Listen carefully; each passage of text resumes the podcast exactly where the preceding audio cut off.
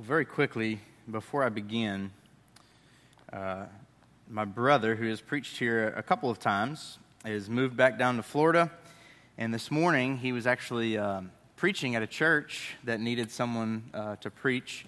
Their pastor was not there today, and so he filled the pulpit. And, and as we talked about that today and how that went, I was thinking about the first time I ever preached at a church, and that was right here, uh, this very pulpit on a Sunday evening. And so I was kind of just this afternoon reflecting uh, over all the times that I've preached here and, and I preached so much on Sunday night. And then I transitioned into preaching on Sunday mornings when Josh was gone. And, and just realizing how much God has grown me through uh, really Josh allowing me to preach on Sunday nights and, and you all being here and, and enduring some less than stellar sermons. And so I'm, I'm so incredibly thankful for you all uh, and, and for our church.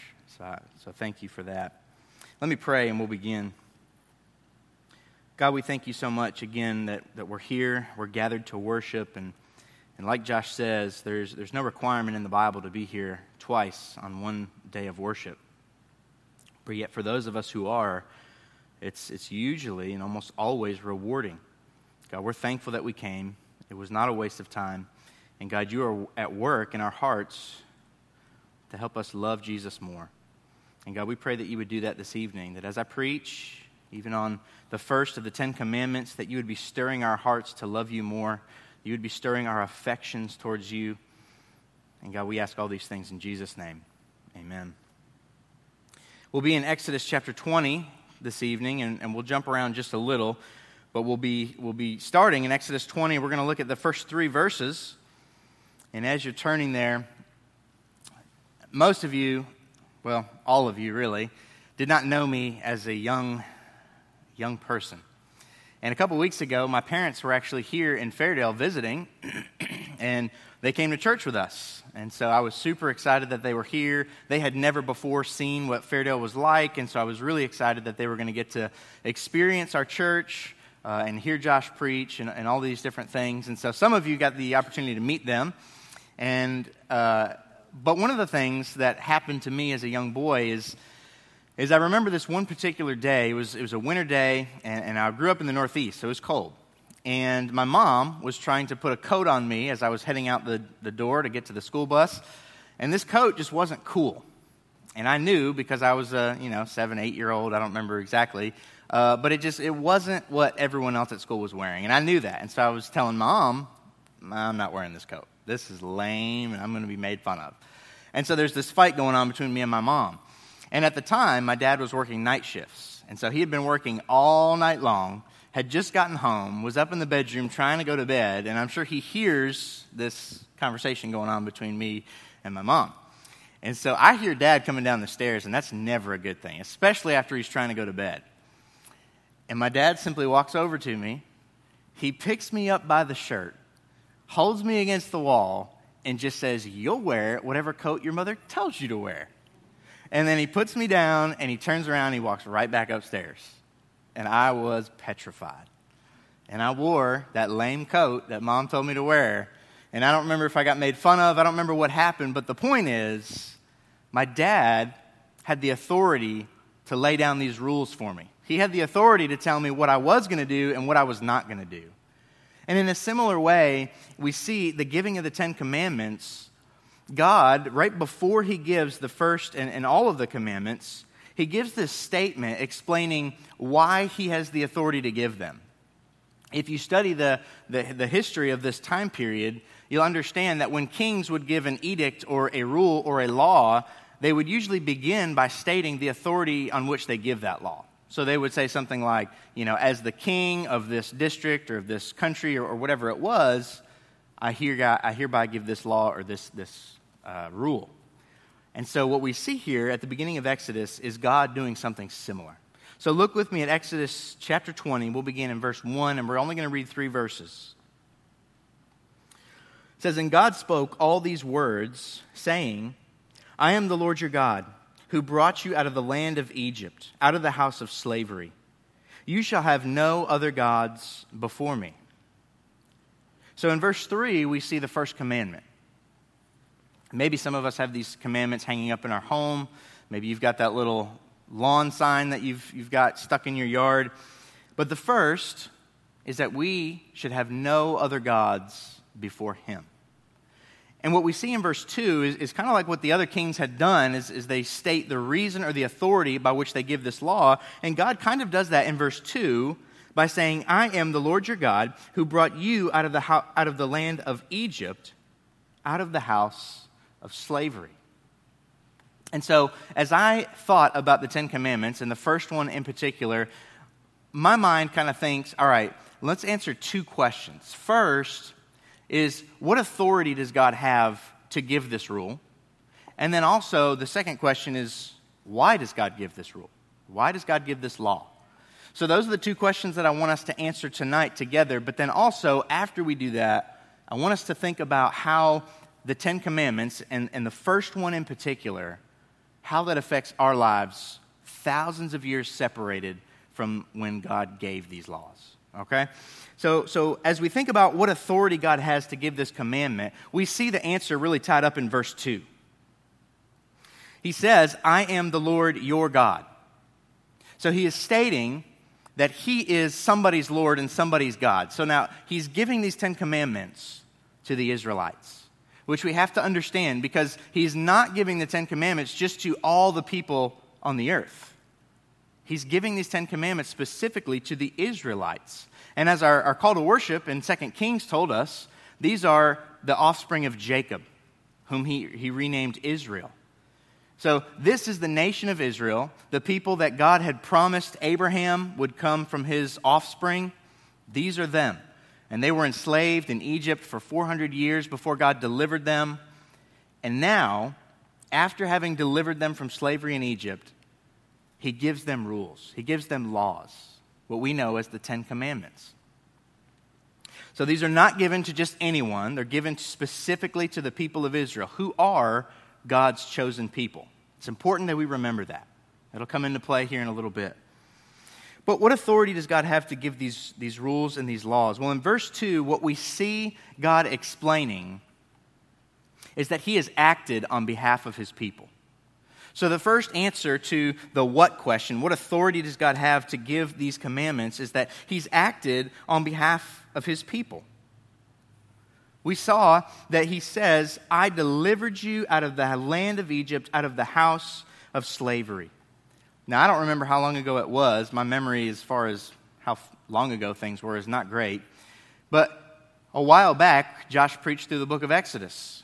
And so I remember very, very vividly Josh preaching through the plagues and preaching through uh, God delivering the people when they actually uh, leave out of Egypt, and then they come to the Red Sea and they, they feel like they're at a dead end, and the Egyptians start chasing after them, and God provides for them again and delivers them through dry land going through the sea. And so, most of us, especially if we've grown up in church, we've probably heard this story. Maybe we've, we've heard it multiple times. And so, God is stating that he, has, he is the one who delivered the Israelites from slavery. Now, think about that. If you're one of these Israelites, God is reminding you what He's done for you. God is reminding you that you, at one time, were a slave.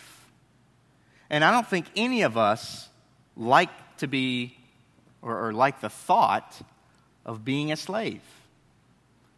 And so God is reminding them, you once were slaves and I delivered you from that.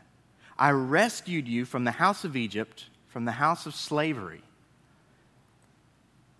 So God has clearly acted on behalf of his people. So, kind of like the, the illustration of my dad and me, my dad had the authority to give me rules and to say what I could do and what I could not do because multiple reasons. He brought me into this world, he's provided for me, he's cared for me, he's protected me, and so, for all those reasons, he has every right to give rules and regulations that I am to follow. We all understand that as, as parents. And for you young people, your day will come. There will come a day where you will be the parent and you will have kids, and you get to decide what rules your kids will and will not follow. But God has acted clearly on behalf of his people. And, and as I thought about this, I kind of asked the question well, we are now thousands of years removed from God delivering the people from, from slavery in Egypt. And many of us are probably not ethnic Jews. And so, as we think about the Ten Commandments, and we think about the fact that God gave them to specific people, not just everyone on the whole face of the earth, well, how do, how do they apply to us? Well, in the book of Romans, Paul explains that when God set aside the Israelites as his own people, God really was saying, all those who have faith like Abraham are Abraham's offspring. Not just physical descendants of his who have his lineage. It's those who have faith like Abraham has faith. And he even says Abraham had faith and it was counted to him as righteousness. And so, in the same way, for you and I who have faith in Jesus, if we have faith like Abraham had faith in God, we are his offspring. We are God's chosen people. And so, as we think about what has God done for us, how has God acted on our behalf, a couple verses came to mind. You don't have to turn there, but I want to read them for you. 2 Corinthians chapter 5 and verse 21 says this For our sake, he made him, Jesus, to be sin, who knew no sin, so that in him we might become the righteousness of God. So, what Paul is saying to the Corinthian people is that God stood in your place. God became your sin so that you could be his righteousness. 1 Peter chapter 2 verse 24 says, "He himself, talking about Jesus again, bore our sins in his body on the tree, that we might die to sin and live to righteousness. By his wounds you have been healed." And again, just the next chapter after that, in 1 Peter chapter 3, verse 18, it says, For Christ also suffered once for sins, the righteous for the unrighteous, that he might bring us to God, being put to death in the flesh, but made alive in the spirit. So, as we think about the first commandment, and as we think about verse 2, how God, God is is saying, I have the authority to give these commands because I have acted on your behalf. We, as 21st century readers of the Bible, are sitting here, and, and God has acted on our behalf as well. If you, right here this, this evening, are believing in Jesus for the forgiveness of your sins, God has acted on your behalf. We, we've read about it. God sent his son Jesus to stand in your place to pay your punishment for all the sins that you have committed. And I'm included in that. And if we believe that, then we must come to the realization that God has acted on our behalf in Jesus. And so, while we may have not been in Egypt as slaves, we were slaves to sin. And God delivered us from slavery and sin and brought us into the promised land. And so for us, maybe we weren't there to receive the Ten Commandments, specifically the first, but God still has authority in our lives to give us the same commands because He has acted on our behalf. But secondly, the second part of the what authority does God have to give these commands is the fact that there are no other true gods.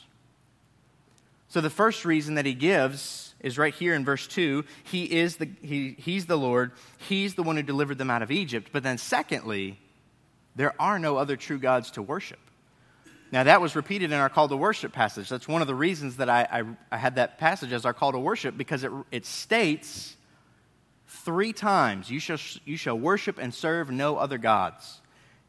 And one of the reasons for, for that command is because God delivered you from Egypt. He delivered you from slavery. So it's repeated. All right? We know this is not just the, the only instance where we find that. Clearly, the other biblical writers understood that God gave this command and had the authority because he delivered his people. He had acted on their behalf. But, but the second reason is that there are no other true gods for us to worship. Now, I'm not going to do an extensive study, but if you look back right before the Exodus, there are 10 plagues that God brings on the people of, of Egypt. And in those plagues, we don't see it specifically in Scripture because it doesn't mention the Egyptian gods, but we do see it. That God is basically, through these plagues, proving that he is better than the gods that the Egyptians worship and serve. Now, look with me back at Exodus chapter 7. Just a couple pages back. And this is right before God turns the, the water of the Nile into blood. And we'll look at verse 17. So, um, God is speaking to Moses, telling him what to, ta- what to say to Pharaoh. And in verse 17, he says, Thus says the Lord, By this you will know that I am the Lord. Behold, with the staff that is in my hand, I will strike the water that is in the Nile, and it shall be turned into blood. So, the, the reason that God is bringing this plague upon the people of, of Egypt is so that Pharaoh will know that he is God, that he is more powerful than the, the, the Nile god and goddess that the Egyptians worship. God is going to show that he is more powerful than they. Also, flip over just a couple pages to Exodus chapter 9. This is right before God brings the, the hail. And he says again, For this time I will send all my plagues on you yourself and on your servants and on your people, so that you may know that there is none like me in all the earth. So, a couple times before the plagues, in the midst of the plagues, God is saying, I'm doing these things so that you will know that there is no other being like me. No one has the power I have, no one has the authority that I have. Isaiah picks up on this theme, and, in Isaiah chapter 45, verse 5, he says this I am the Lord. There is no other. Besides me, there is no God. Scripture makes it pretty plain and pretty clear that there is one true God. And one of the reasons why God has the authority to tell us something such as, You shall worship no other gods before me, is because there are no other gods to worship at all. True gods, that is. So God clearly has the authority to give the, the Ten Commandments, and, and specifically the first one to have no other gods before him. But then we've got to answer the why question. Why does God give this commandment? Why is the first commandment to have no other gods before him a good one? Why does God give that? Well, I think it's there's one main reason. It's because he loves us. Now, it's important that we understand when we, when we study the Ten Commandments the order in which things happen in Exodus because it's easy for us to come to a list of laws or a list of commandments and to think God's just making our life more difficult. God is just making uh, our life harder by giving us all these rules and these laws that we need to follow. But when you understand the, the order of events in Exodus, we begin to see that God is not giving a list of rules to make our life harder or to make it more difficult, but He's actually giving these laws because He loves His people. It's important that we understand that before God gives these laws, He delivered His people from slavery in Egypt. So God does this miraculous thing. His people are in slavery for 400 years. Do you think some of them grew weary in asking God to deliver them? Generation after generation after generation, as they prayed to God and asked that He would deliver them from slavery? I would think the people grew a little weary. Usually, when I don't get something that I'm asking for in a day or two, I'm done. I want to give up. I want to quit. And that's how most of us are. 400 years these people were in slavery. But then God acts on their behalf. He does the plagues. He leads them out of Egypt, and they're freed from slavery. And then He gives them the Ten Commandments. God does not give the Ten Commandments and say, all right, all you got to do is obey these Ten Commandments. There's only 10, it's not that hard, come on. And then, once all of you follow those commandments, then I'll deliver you out of Egypt. How about that? That's not how God does it. God acts on behalf of his people, he delivers them from slavery in Egypt, and then gives the Ten Commandments as a way of saying, now, here is how you should live. Here is the absolute best way for you to enjoy life. You follow these Ten Commandments, it'll help you understand me, and it'll help you enjoy life. Life will be better if we live according to these Ten Commandments. So it's important that we understand that God gives us these Ten Commandments because He loves us. Specifically, the first one to have no other gods before Him. Now, the other reason I say that this is a reason to show that He loves us is because God knows that we're created as worshipers. God knows that we, as people, are genuinely and naturally going to worship something. If we look at Romans chapter 1, you don't have to uh, turn there, but just listen to what it says. This is Romans chapter 1. I'm going to start in verse 22. Claiming to be wise, they became fools and exchanged the glory of the immortal God for images resembling mortal man and birds and animals and creeping things.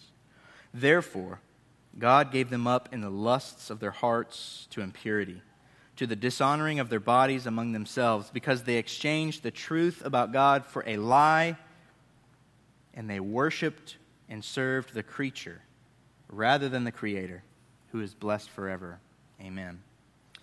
Now, if you were to ask your unbelieving friends what they are worshiping, I'm, I'm pretty certain that they're going to tell you, I'm not worshiping anything.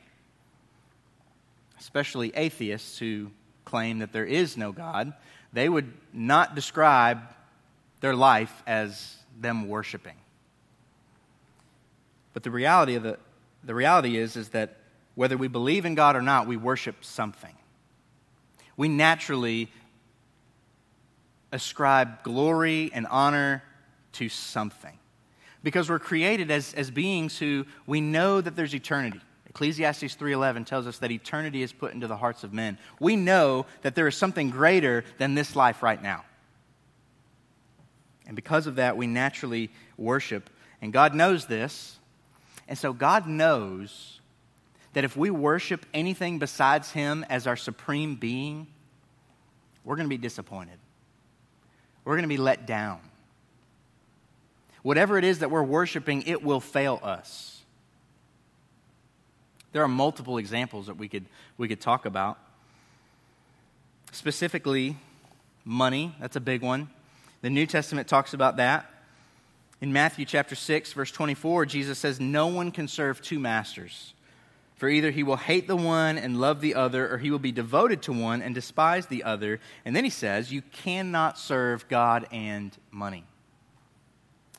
Also, Paul gives a warning to Timothy in 1 Timothy chapter 6, verses 9 and 10. He says, But those who desire to be rich fall into temptation, into a snare, into many senseless and harmful desires that plunge them into ruin and destruction.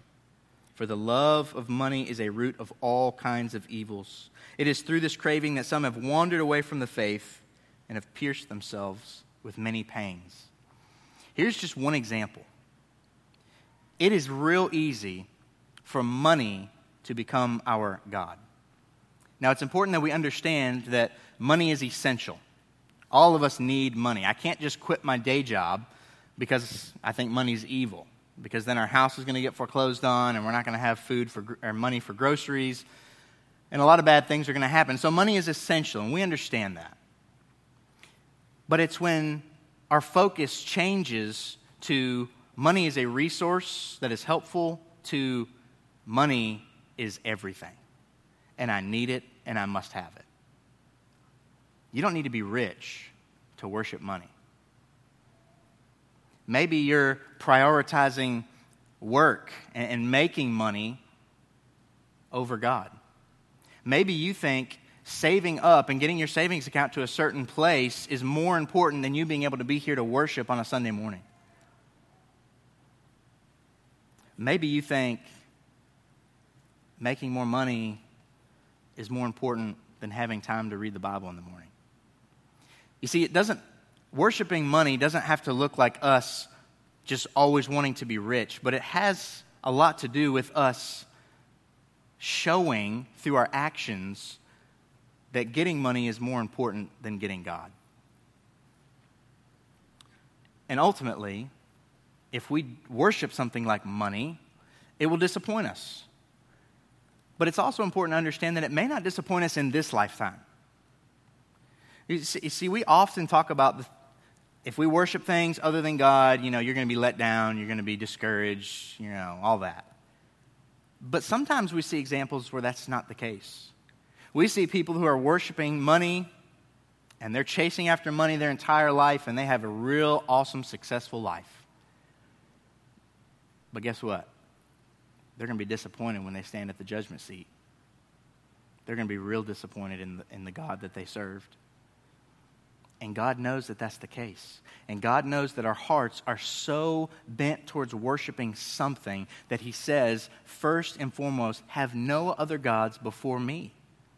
Don't let your affection and your desires and your actions be towards anything more than it is towards me.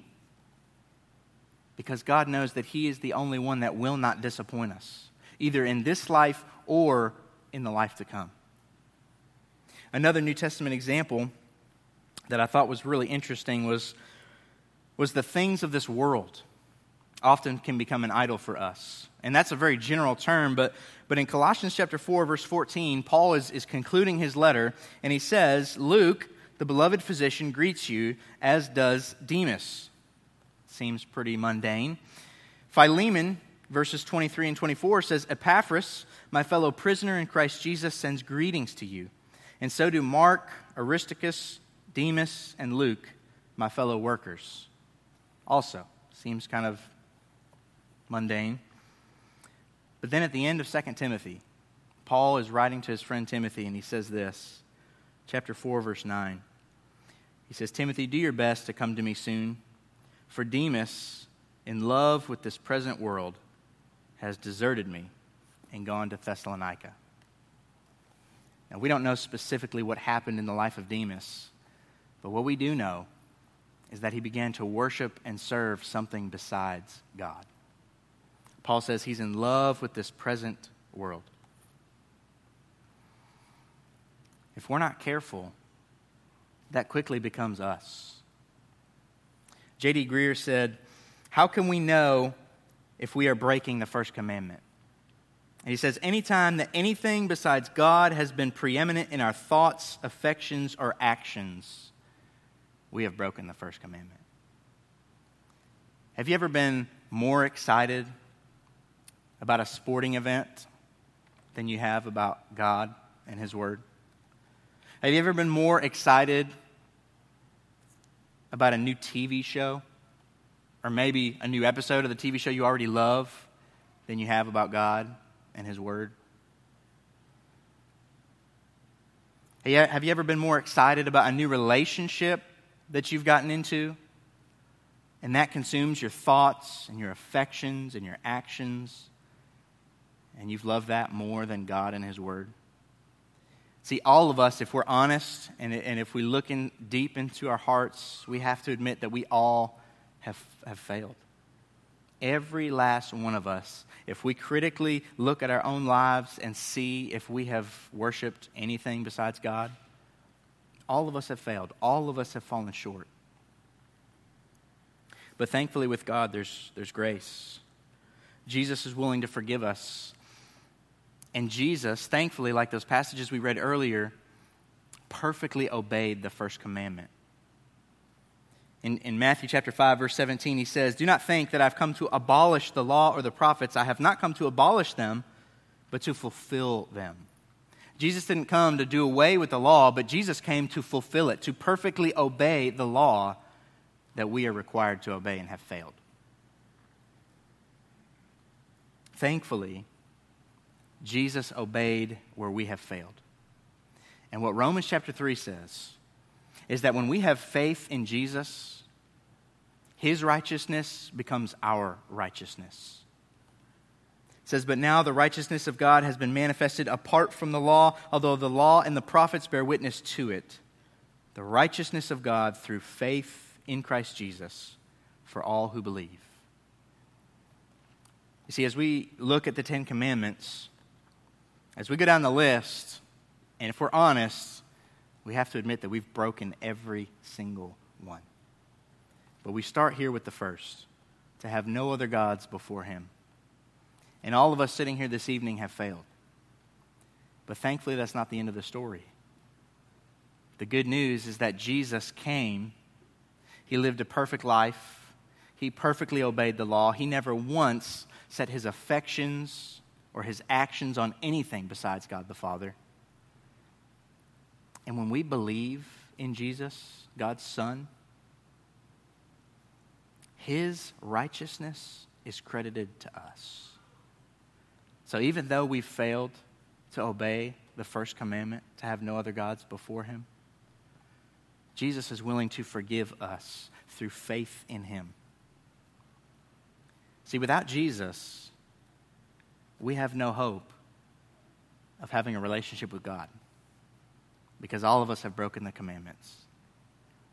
But it's through Jesus that we receive grace and mercy, and we can have the righteousness of Christ by faith in Him.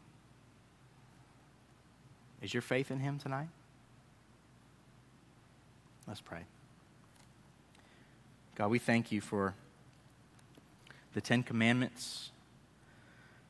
God, we thank you that you gave them not just as a list of rules and regulations to make our life hard, but you gave us these laws and these commandments because you genuinely love your people. God, you know that we are worshipers at heart and that we will worship something. And God, you have given us guidance in that anything that we worship besides you will ultimately fail us. God, would you help us to set our hearts and our affections and our thoughts and our actions on you? God, help us to be honest with our own selves, to realize when it is that we have set our affections on anything else. God, give us the strength to repent. Lord, and shower us with grace. We pray in Jesus' name. Amen.